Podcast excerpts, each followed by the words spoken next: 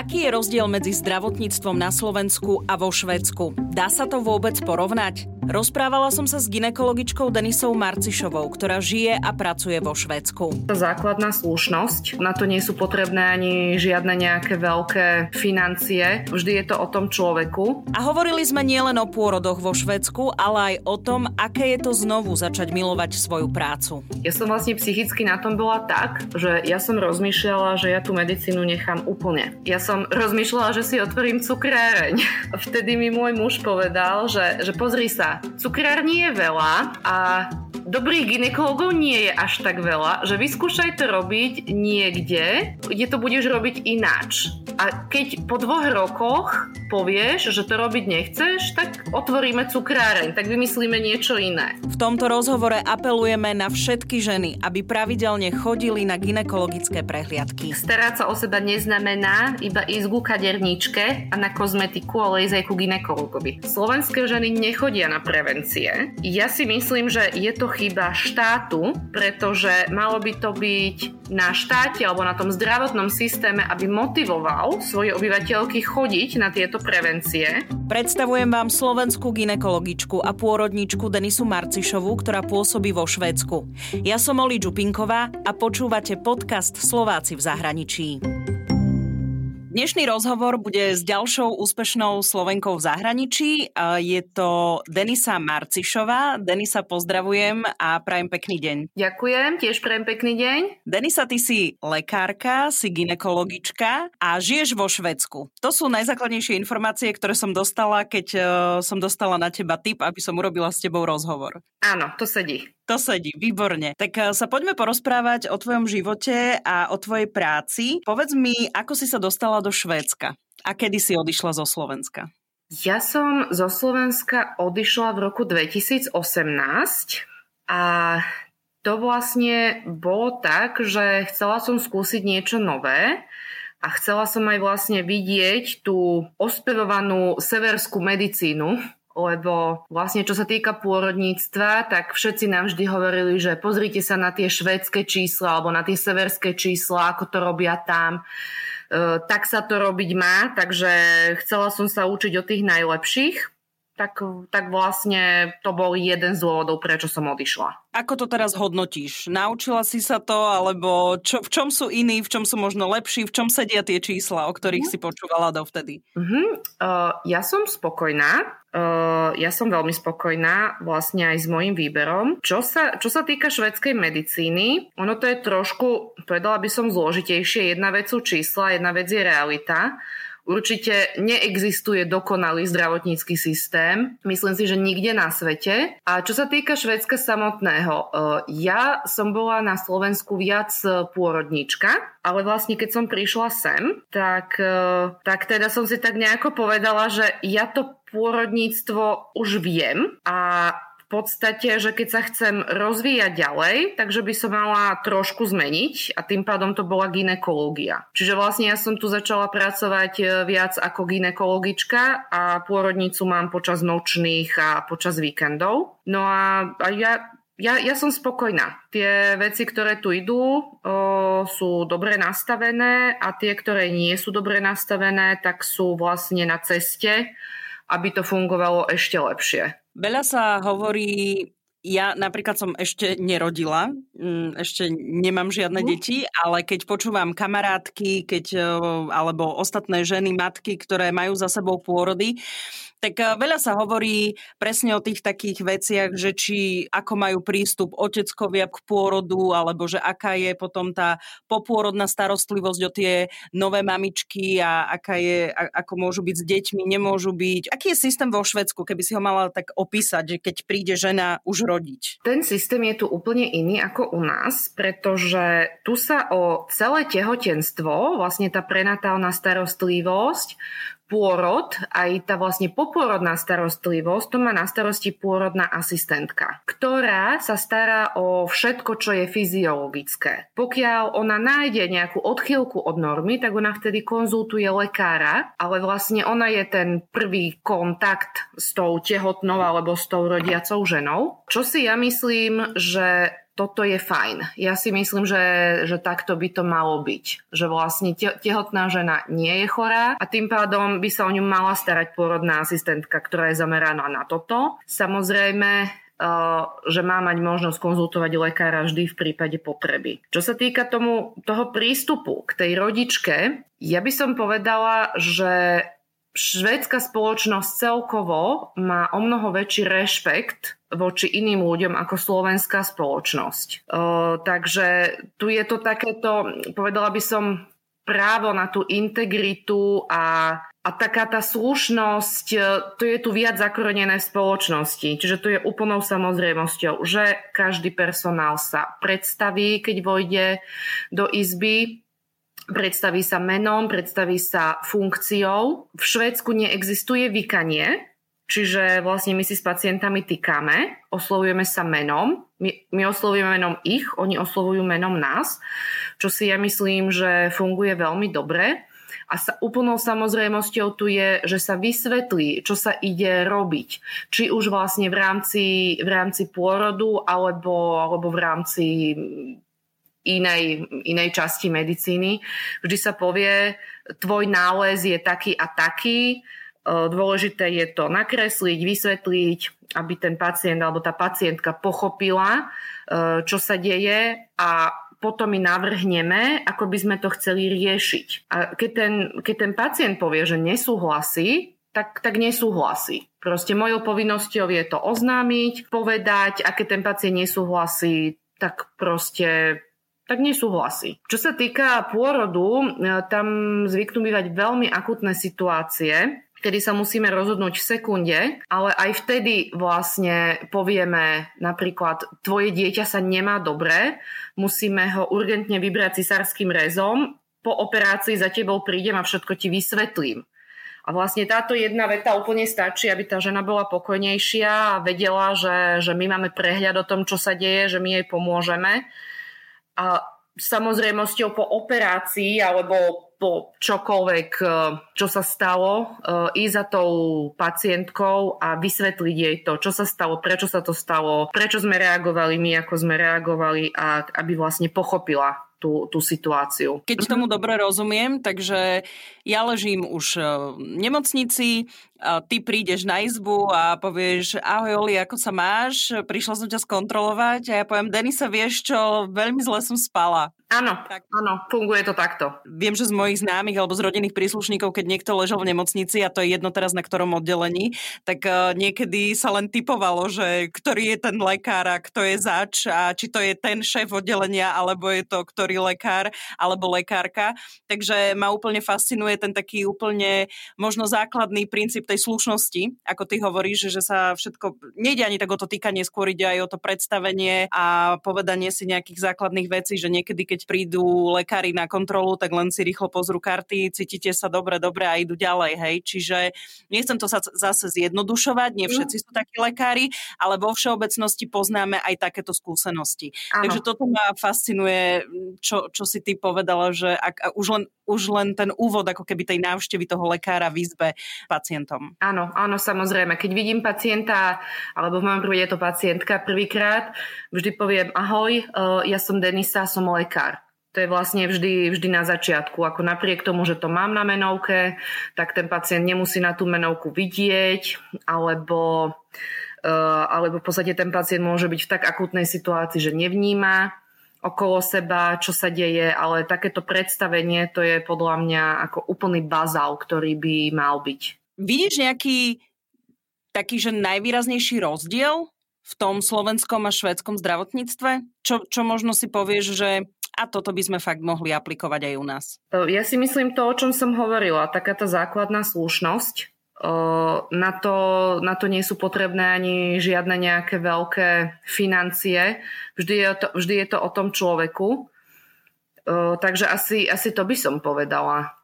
Taktiež ten systém vedenia, ktorý tu je, tak Švedi sú zvyknutí plánovať veľmi, veľmi dopredu, čo mne príde niekedy šialené, keď oni mi povedia v januári, aby som si robila plán na leto, kedy chcem mať dovolenku, aby sa mohlo naplánovať leto ale, ale asi to funguje. že vlastne mať nejaký, mať nejaký plán, mať nejaký cieľ a potom mať napísané, že ako ho chceme dosiahnuť. Ono je to kopec papierov, kopec všelijakých e, schôdzok a stretnutí, ale, ale ten systém funguje.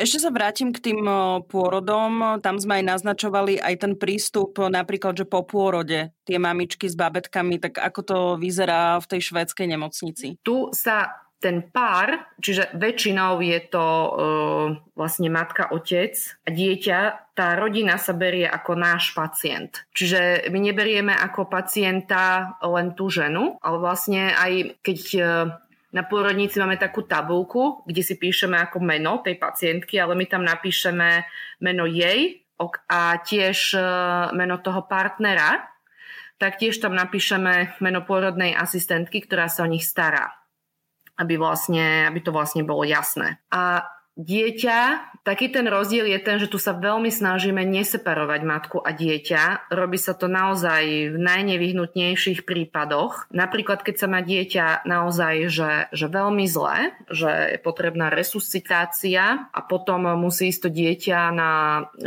neonatologické oddelenie, pretože sa má tak zle, vždy predtým, ako to dieťa ide na tú neonatológiu, tak sa celý inkubátor donesie ukázať matke, aby to dieťa videla. Keď sa robí resuscitácia novorodenca po pôrode, otec je vždy prítomný. My ho vždy zavoláme. Proste napriek tomu, že je to celkom vypetá situácia, ten otec tam je, lebo pokladáme za dôležité, aby aspoň jeden z rodičov, ono to je situácia, keď tá matka leží niekoľko sekúnd po pôrode, čiže ona nemôže bežať do tej resuscitačnej miestnosti s tým bábetkom, ale ten otec môže, takže preto je tam otec a nie matka, tak aby aspoň jeden z rodičov bol pri tom. Ako náhle tá matka je schopná po tom pôrode chodiť, čo zvyčajne býva 2-3 hodiny, tak, e, tak e, vlastne ju odvezieme na vozíku niekde niekedy ona vie prejsť aj sama za, tý, za tým dieťaťom, aby, aby vlastne bola s ním. Takže na toto sa dáva veľký dôraz, proste neseparovať matku a dieťa. Čo sa týka po cisárskom reze, dieťa sa vyberie z brucha, dieťa sa ošetrí, samozrejme v prítomnosti otca a možno o 5 minút po pôrode sa dáva matke a ten otec ho drží v náruči a taktiež eh, keďže mama je po operácii, tak ona sa vlastne na posteli prevezie na oddelenie, ale otec celý čas drží to dieťa. Potom tie ďalšie dni, keď ostáva matka v nemocnici, je tam prítomný, môže tam byť akože prítomný aj ten otec stále? Áno, áno, áno. Máme to tak uspôsobené, že vlastne opýtame sa, či chce, aby ten otec bol s ňou, lebo niektorí nemôžu, dajme tomu majú staršie deti doma a niekto sa o nich musí starať. Ale vlastne aj teraz počas korony to máme tak, že že ten otecko môže byť e, na 600 nedelí, ale podmienka je, že nesmie, nesmie odísť. Predtým to bolo tak, že vlastne ten otec, pri, kedy chcel, prišiel, odišiel, teraz tam musí ostať celý čas. Vlastne, aby nezaniesol nejakú nákazu. A tu bola otázka napríklad, že čo s jedlom, pretože vtedy my sme tým oteckom jedlo neplatili ako klinika. No ale vyriešilo sa to tak, že počas korony klinika platí oteckom aj za jedlo, aby vlastne nemuseli vychádzať z oddelenia a kupovať si jedlo do, do nemocničného bufetu a podobne. Uh-huh. Inak teraz, keď e, je táto korona kríza a pandémia na celom svete, ovplyvnilo to nejak tiež aj výrazne u vás uh, takéto v rámci opatrení aj tieto pôrody alebo respektíve tieto stretnutia oteckov a mamičiek uh, na pôrodnickom oddelení? Dá sa povedať do istej miery. Pri pôrode môže byť jedna osoba, tedy predtým sme mali dve, a, a to, ako som hovorila, nemôže odtiaľ odísť. Proste keď sa rozhodne, že tam chce byť, tak tam musí byť celý čas. A nemôžu byť oteckovia pri ultrazvukoch a pri, pri vlastne pri takých tých ambulantných vyšetreniach. E, vtedy sme mohli mať e, sprevádzajúcu osobu prakticky všade, teraz sa tomu snažíme vyhnúť. Niekedy robíme výnimku, keď dajme tomu tá žena e, nevie jazyk a my nemáme, my nemáme zabukovaného tlmočníka cez telefón, tak vtedy, vtedy dovolíme, aby niekto prišiel. Ale ináč snažíme sa fungovať, aby, aby vlastne aj tá rodina fungovala tak, ako má. Denisa, aký je tvoj príbeh? Prečo si sa chcela stať ginekologičkou, pôrodničkou? A aký bol vlastne ten tvoj pocit, prvý pocit, keď e, si na svet priviedla dieťa e, v nemocnici, že ty si bola tou pôrodničkou? U mňa to bolo tak, že ja som ako dieťa mala dosť závažnú autonehodu a v podstate od mojich 11 do dajme tomu 18 rokov ja som bola každé leto v nemocnici na nejakej operácii a teda ja som išla na lekárskú fakultu s tým, že ja chcem byť traumatologička, lebo proste to, to pre mňa bola medicína. Na prvom semestri na anatómii, tedy sme mali, že kosti a svaly, to som pochopila, že tudy cesta nevede, že proste neexistuje. Začala som sa tak nejako z mojich vlastne pre moje účely uh, zaujímať o antikoncepciu a, a podobné veci a som zistila, že, že, ma to, že ma to veľmi baví. A potom, potom som tak rozmýšľala, že dajme tomu hematológia alebo ginekológia, áro alebo ginekológia. Čiže tá ginekológia tam stále bola v pozadí a keď som bola v 5. ročníku na medicíne, tak som sa rozhodla teda, že, ja, že, chcem, robiť, že chcem robiť ginekológiu pretože je to veľmi široký odbor, je, tam, je to chirurgický odbor, ale dá sa tam robiť strašne veľa vecí, či už v rámci ginekológie alebo v rámci pôrodníctva. A v podstate ja mám aj trošku také ideologické dôvody, lebo čítala som taký výrok, že v pekle je vyhradené miesto pre ženy, ktoré nepomohli iným ženám. A teda ja s tým úplne súhlasím, že vlastne ženy by mali držať spolu a toto bol ten môj spôsob, ako ja som chcela pomôcť ženám v tých ich, v ich ťažkých chvíľach uh, v živote. Takže vlastne preto to ginekológia. A čo sa týka toho pôrodníctva, ja som to vždy vnímala tak okrajovo, ale potom akože som zistila, že ja to úplne milujem. Ja som stále aj, aj ja už vlastne robím ginekologičku, to je 9 zhruba 9-10 rokov, ale ja som stále fascinovaná tým, tým procesom. Je to úplne úžasné, koľko dobrých emócií je, je v tej miestnosti, keď sa, keď sa narodí to zdravé bábetko, akí sú tí rodičia šťastní. Dá sa z toho načerpať veľmi veľa energie. Je to stále, a, a stále ma to dokáže dobiť energiou. Stále si poviem, aj keď som unavená, keď som keď som nespala a keď už fakt nevládzem, tak stále som, že, že stojí to za to, že tá, tá robota fakt má obrovský zmysel. A pamätáš si na ten prvý pôrod? Pamätám si. Pracovný? Pamätám si úplne. Uh, bolo to vlastne v Bratislavskej nemocnici, kde som začínala. Pamätám si aj na môjho kolegu, ktorý mi povedal, Deniska, daj si rukavice, a ja som bola vlastne úplne v šoku a ešte si pamätám, že aj pacientka sa volala Denisa, ako ja.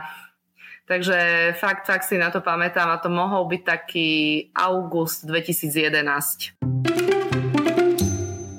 Ako sa to teda uh, vyvíjalo? Lebo ty si teda hovorila, že, um, že si chcela spoznať ten severský uh, zdravotnícky systém, ale priznám sa, že videla som aj rozhovor s tebou na denníku N, uh-huh. kde si hovorila aj o vyhoreti. Áno, vlastne byť byť ginekológom e, na Slovensku, respektíve pôrodníkom, je celkom náročné v tom, že my sa vlastne ginekológ sa na Slovensku stará o všetko. Celá tá prenatálna starostlivosť, e, celý pôrod a, a podobne. A, a vlastne ono toho bolo veľa. E, vlastne ten pôrodník na Slovensku keď to chce človek robiť dobre, nie je vlastne, povedala by som, iba lekár, ale je aj liečiteľ a toto, toto veľmi vyčerpáva.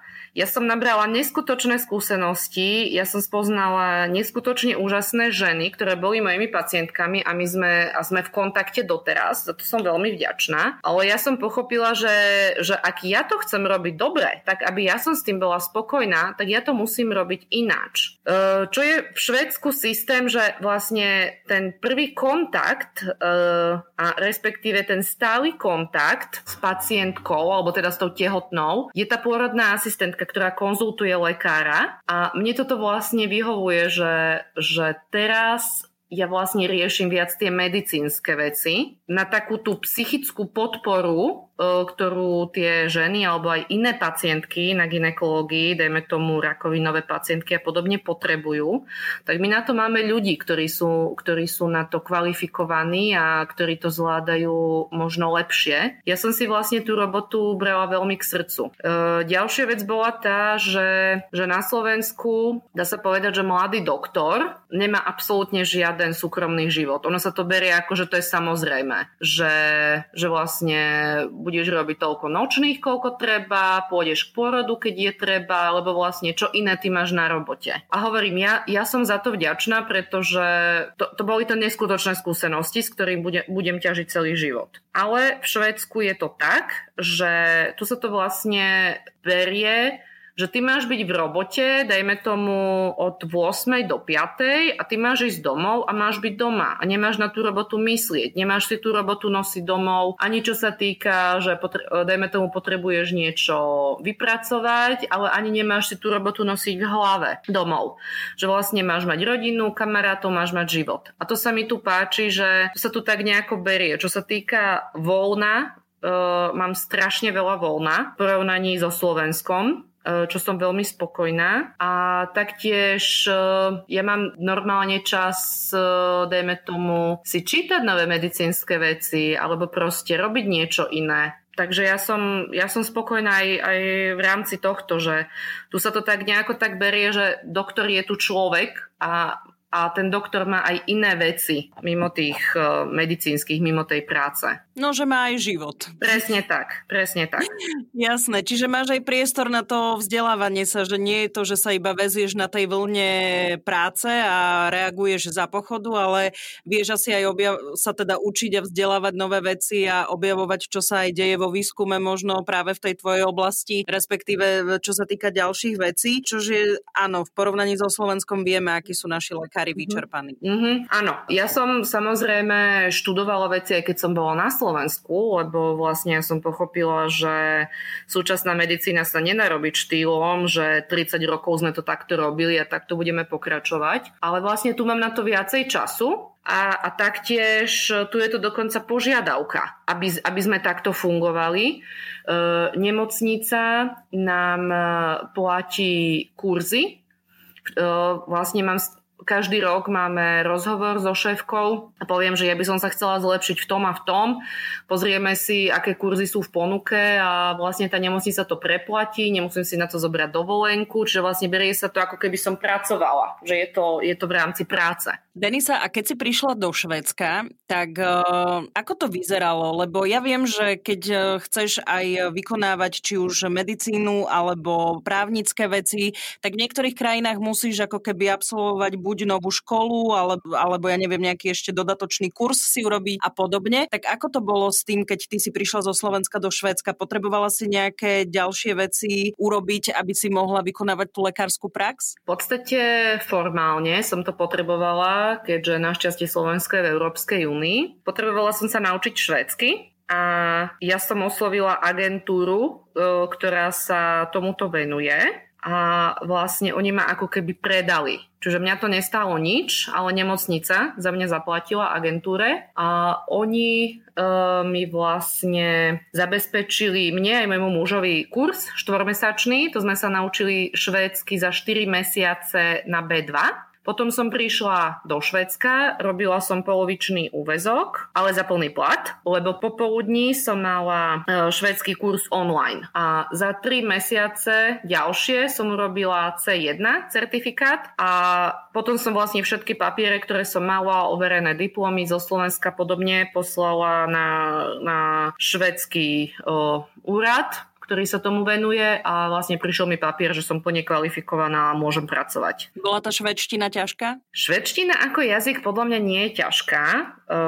Je to ťažšie ako angličtina, ale o mnoho ľahšie ako Nemčina, myslím si. Ja po nemecky neviem, len som sa pokúšala naučiť. Čo je ťažké na švedčine, to je ten prízvuk. To, to si myslím, že v živote v živote bude mať ten môj slovenský prízvuk, alebo dá sa povedať, že, dá sa povedať, že slovanský, lebo keď, e, keď mám vlastne spolupracovníkov z Balkánu alebo z Polska, oni majú taký istý prízvuk, ako mám ja. Čiže ono to, ono to hneď počuť, že niekto je od niekiaľ inokadiaľ. Ako sa ti žije vo Švedsku? Ja som v meste, ktoré sa volá Norrköping a je to zhruba 150 km od Štokholmu. Je to také mesto, ktoré má cirka 100 tisíc obyvateľov. Takže je to, povedala by som, je to tak akurát, ten život je tu celkom pokojný, ale ja, ja som si našla veľmi veľa kamarátov. Ja tu mám naozaj komunitu ľudí, na ktorú sa viem spoľahnúť a som za nich veľmi vďačná. Čo viem, že nie každému sa podarí, pretože Švédi sú, sú celkom takí uzatvorení. To, to je pravda. Ja sa pamätám v mojom bývalom zamestnaní na Slovensku, keď sme dostali nejakého nového kolegu, tak to bolo že čo, ideme, ideme po obede na víno alebo na kávu hneď prvý deň. Toto sa tu nestane vo Švedsku. V podstate ten, kto príde, musí urobiť ten prvý krok, druhý, piatý, desiatý a potom to ide. Ale ja som, ja som celkom spoločenská, ja som celkom uhovorená, takže mne to nerobilo nejaký problém. Takže mne, mne sa žije fajn. A v tom Švédsku si vlastne, v, tam je tiež rozdelené, sú rozdelené tie nemocnice, že na štátne a súkromné? Existujú tu aj súkromné nemocnice, ale je ich veľmi málo. E, štandard je tu štátna nemocnica. Tie súkromné existujú skôr v takých tých väčších mestách, ako je Štokholm, Göteborg, Malmö. Tam skôr budú nejaké súkromné, povedala by som možno kliniky, ale nie je to, nie je to štandardom. Napríklad v celom Noršopingu je naša klinika, čo sa týka tých akože ginekologických ambulancií a potom sú tu dve súkromné ginekologické ambulancie a nič viac. Že je to, tá privátna starostlivosť e, je tu celkom taká nezvyčajná. Ty si hovorila, že si spokojná e, s tým, e, čo robíš teraz vo Švedsku a, a kde teda pracuješ. A aj keď sme sa bavili o tom vyhoretí, tak um, bol to akože pre teba, keď to teraz takto spätne hodnotíš, že správny krok, uh, že si urobila tú zmenu? Áno, ja som vlastne psychicky na tom bola tak, že ja som rozmýšľala, že ja tú medicínu nechám úplne. Ja som rozmýšľala, že si otvorím cukráreň. Vtedy mi môj muž povedal, že že, že pozri sa, cukrár nie je veľa a dobrých ginekologov nie je až tak veľa, že vyskúšaj to robiť niekde, kde v podstate sa to, kde to budeš robiť ináč. A keď po dvoch rokoch povieš, že to robiť nechceš, tak, tak otvoríme cukráreň, tak vymyslíme niečo iné. A vlastne mal, mal pravdu v tomto, že ja, ja, ja fakt milujem svoju robotu, ja, ja sa s tým veľmi identifikujem ja som veľmi spokojná s tým, čo robím. Takže ja som mu veľmi vďačná, že ma, že ma presvedčil, že aby som to ešte vyskúšala nejakým iným spôsobom. Páči sa mi toto prirovnanie, ako to povedal, že cukrárov je veľa a no, dobrých ginekologov no. menej. Takže veľmi, veľmi dobre.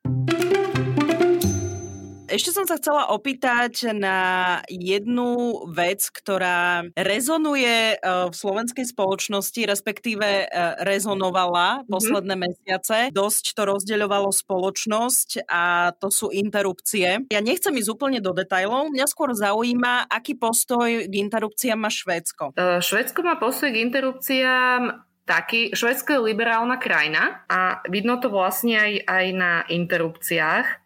My sa snažíme, aby tie interrupcie boli dostupné, pretože tá žena si vždy tú cestičku nájde a snažíme sa, aby bezpečné interrupcie boli dostupné. Samozrejme, švédsky štát robí všetko preto, aby tie interrupcie neboli potrebné až v takej miere, takže ženy do 25 e, rokov v našom regióne majú antikoncepciu zadarmo napríklad. E, sexuálna výchova je tu samozrejmosťou a keď už tá žena je v situácii, že sa rozhodne pre interrupciu, tak dostane promptne termín, vyšetrenie a preferuje sa medicínske ukončenie tehotenstva Čiže snažíme sa vlastne tú ženu nepoškodiť. Čiže je tam tá slobodná voľba a, a hlavne to vzdelávanie, to ma celkom zaujalo, tá sexuálna výchova a antikoncepcia bezplatne, tak to zatiaľ na Slovensku tak ďaleko nie sme.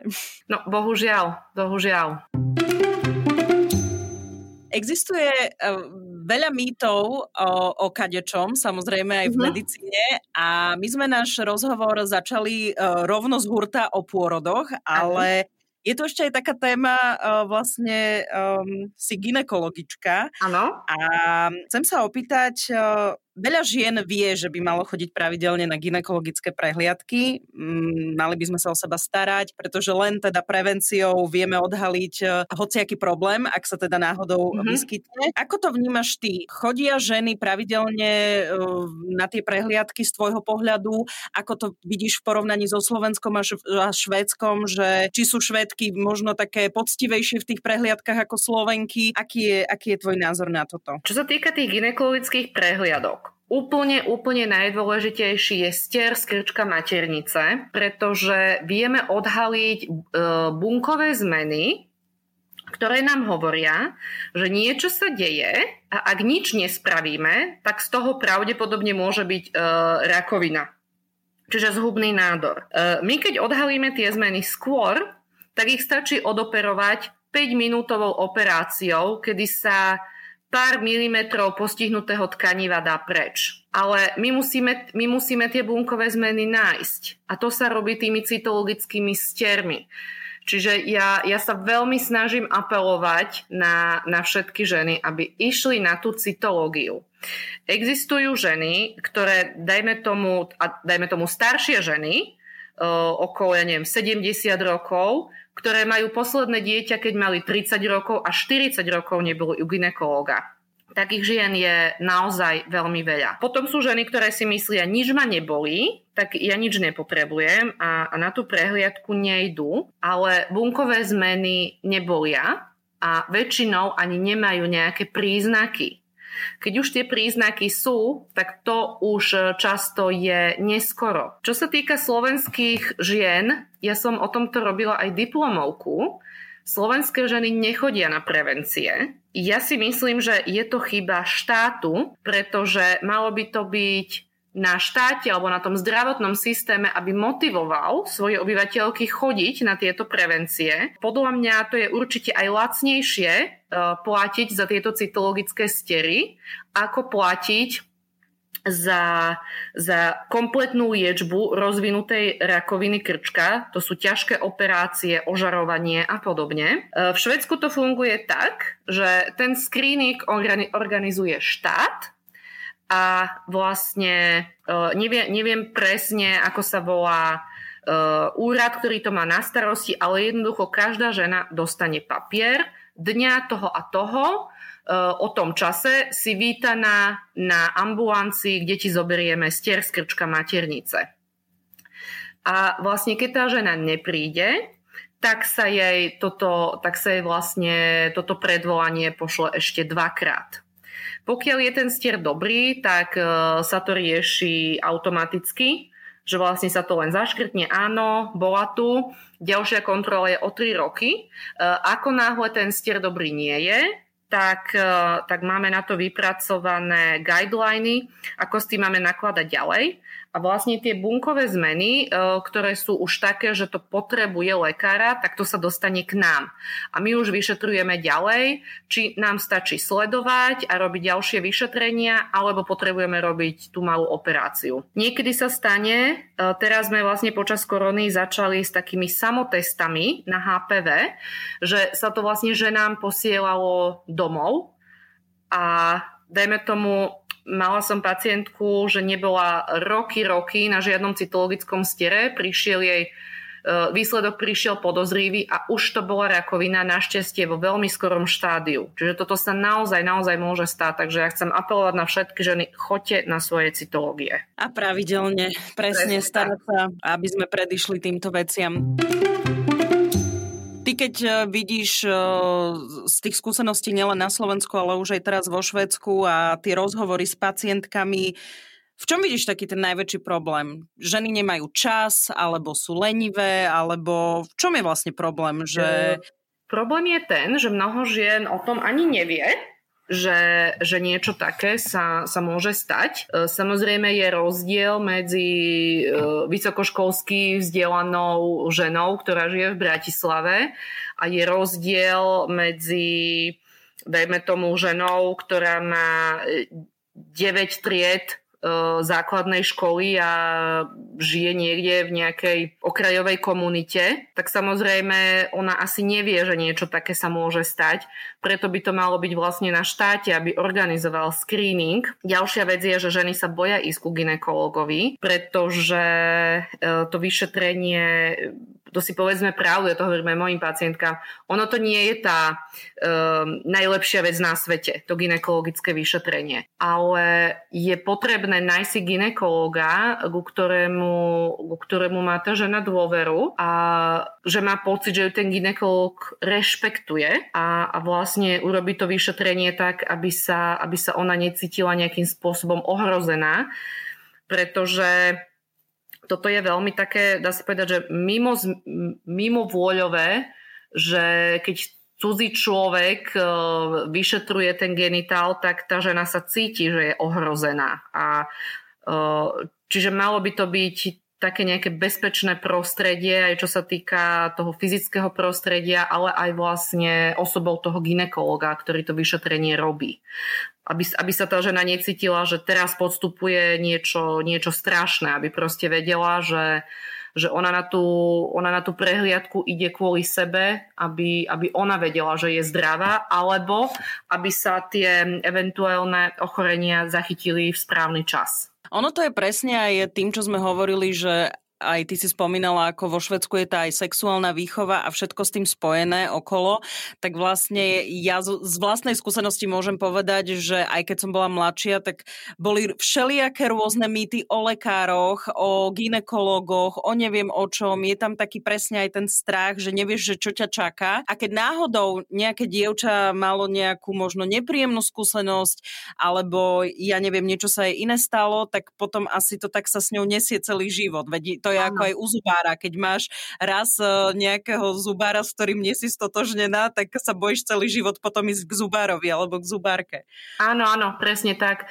A hlavne, keď máme také tie mladé dievčatá, tak e, tam musí byť človek extra opatrný, pretože ako vravíš, e, keď my raz v tom, v tom citlivom veku niekoho traumatizujeme, tak to sa, môže, to sa môže viesť e, s tou ženou celý život. Ale to napríklad môže byť aj po pôrode, že žena zažije traumatizujúci pôrod a potom sa vlastne bojí ísť na to ginekologické kreslo. Čiže mali by sme rozmýšľať aj takto, že, že takáto zlá skúsenosť naozaj niekoho môže stať život, keď to vlastne až takto dotiahnem do extrému nechcem končiť smutne, skôr chcem skončiť mm-hmm. pozitívne.